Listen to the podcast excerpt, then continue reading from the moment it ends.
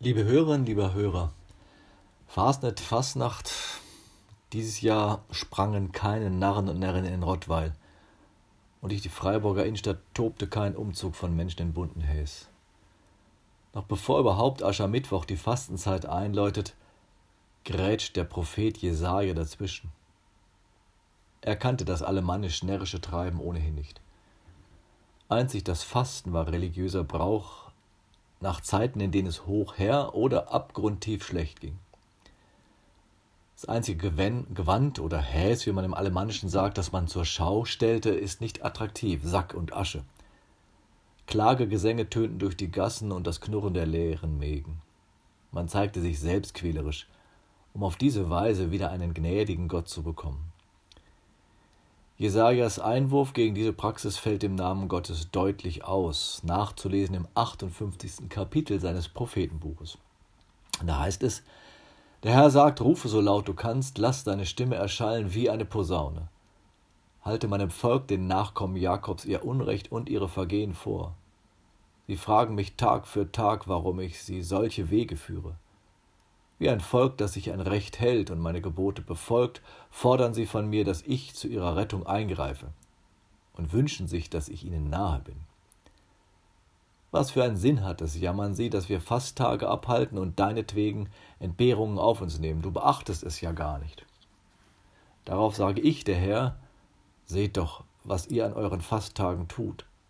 Ihr geht euren Geschäften nach und beutet eure Arbeiter aus. Ihr fastet zwar, aber ihr seid zugleich streitsüchtig und schlagt sofort mit der Faust drein. Darum kann euer Gebet nicht zu mir gelangen. Ist das vielleicht ein Fasttag, wie ich ihn liebe, wenn ihr auf Essen und Trinken verzichtet, euren Kopf hängen lasst und euch in Sack in die Asche setzt? Nennt ihr das ein Fasten, das mir gefällt? Nein, ein Fasten, wie ich es haben will, sieht anders aus. Löst die Fesseln der Gefangenen, nehmt das drückende Joch von ihrem Hals, Gebt den Misshandelnden die Freiheit und macht jeder Unterdrückung ein Ende. Ladet die Hungernden an euren Tisch. Nehmt die Obdachlosen in euer Haus auf, gebt denen, die in Lumpen herumlaufen, etwas zum Anziehen und helft allen in eurem Volk, die Hilfe brauchen.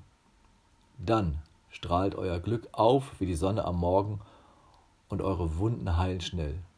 Eure guten Taten gehen euch voran und meiner Herrlichkeit folgt euch als starker Schutz. Dann werdet ihr zu mir rufen und ich werde euch antworten, wenn ihr um Hilfe schreit und werde sagen, hier bin ich. Wenn ihr aufhört, andere zu unterdrücken und mit dem Finger spöttisch auf sie zu zeigen und schlecht über sie zu reden. Wenn ihr den Hungernden zu essen gebt und euch den Notleidenden zuwendet, dann wird eure Dunkelheit hell werden. Rings um euch her wird das Licht strahlen wie am Mittag. Höre ich da nicht schnell weg? Fasten ist für Protestanten und zunehmend für Katholiken kein wirkliches Thema mehr. Da bewegt man sich höchstens auf diätetischem Terrain, dem Verzicht auf Nuss, Nougat, Goldbeeren oder das Viertele. Neuerdings besinnlicher im Verzicht auf innere Haltungen.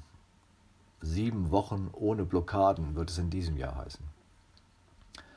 Unser zeitgenössisches Fasten ist gegen die alttestamentliche Praxis eine recht weichgespülte Form von Verzicht und Entbehrung. Jesaja hat auch kein Problem mit dem Fasten. Der Prophet klagt dieses persönliche Vorgehen, dieses, diesen Ritus, diesen Verzicht an als einen Versuch der Gottesbetörung. Hunger, Sack und Asche werden in die Waagschale geworfen, damit Gott sich günstig zeigt für die Belange des Volkes. Es ist so ein Versuch, Gott zur religiösen Vorteilsnahme zu bewegen oder für die eigene Sache zu schmieren. Die Währung, die man ihm anbietet, ist die Kriecherei im Staub, die Inszenierung von Buß und Reue. Es herrscht wohl die Meinung, das käme gut an. Gott sieht alles, hieß es in meiner Kindheit. Aber so drückt er vielleicht beide Augen zu oder guckt nicht genau hin. Offensichtlich geht die Rechnung nicht auf. Gott erweist sich als resistent gegen einen derart frommen Deal. Narren sind für ihn die, die in Sack und Asche müde durch die Straßen ziehen, nicht die in den bunten Kleidern mit ihren ausgelassenen Sprüngen. Gott lässt sich durch religiöse Übungen nicht kaufen. Was Unrecht ist, bleibt angeprangert und es soll lauthals angeklagt werden. Lass deine Stimme erschallen wie eine Posaune. Halte meinem Volk, den Nachkommen Jakobs, ihr Unrecht und ihre Vergehen vor. Denn Tatsache ist, dass die Fastenden zugleich mit harter Faust die Menschen unterdrücken. Sie setzen sich auf fromme Diät, zugleich vergessen sie die Hungernden und Obdachlosen. Sie kleiden sich in raue Säcke, machen aber einen Bogen um die zerlumpten Elendsgestalten an der Straßenecke. Religiöse Praxis und soziale Verantwortung, was hat das eine mit dem anderen zu tun? Jesaja schafft im Namen Gottes Klarheit in dieser Frage. Nein, ein Fasten, wie ich es haben will, sieht anders aus. Löst die Fesseln der Gefangenen, nehmt das drückende Joch von ihrem Hals, gebt den Misshandelten ihre Freiheit und macht jeder Unterdrückung ein Ende. Ich muss zugeben, es fällt mir leicht, die Fastenaktion sieben Wochen ohne durchzuziehen.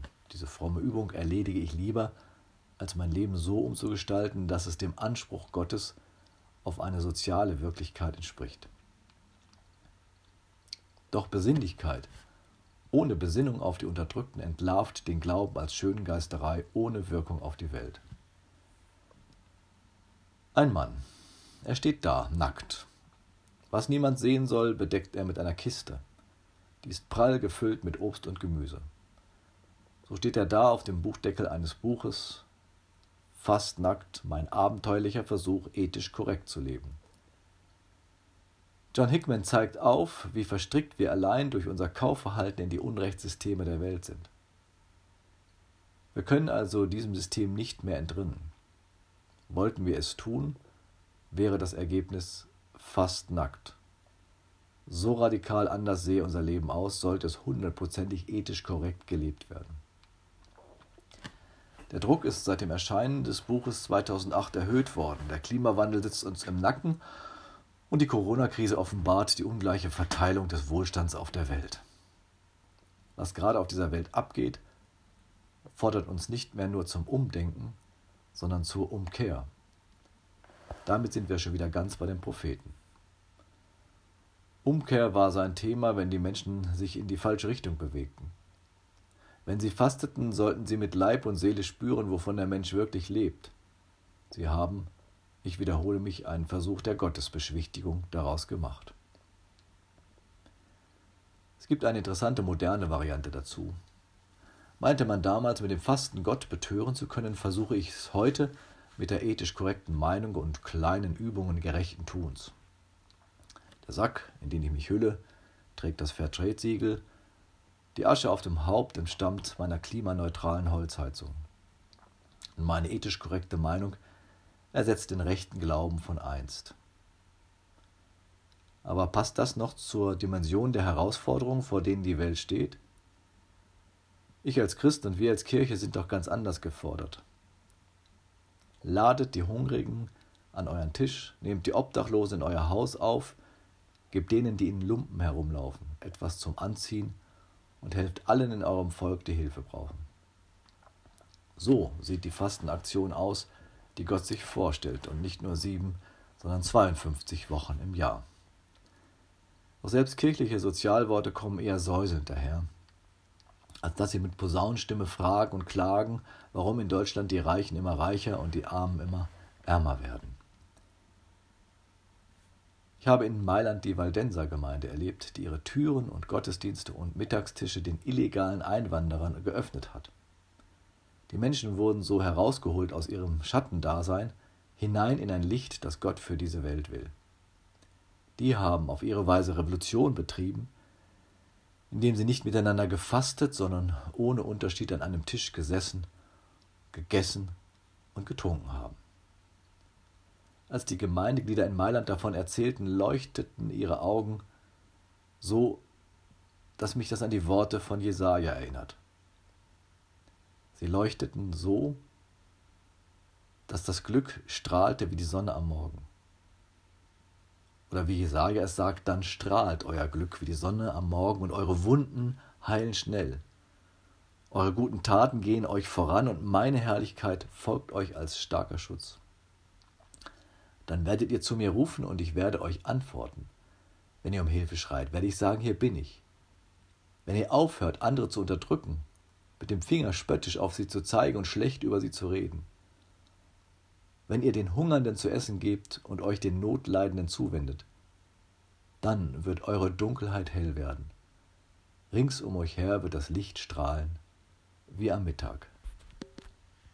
Amen.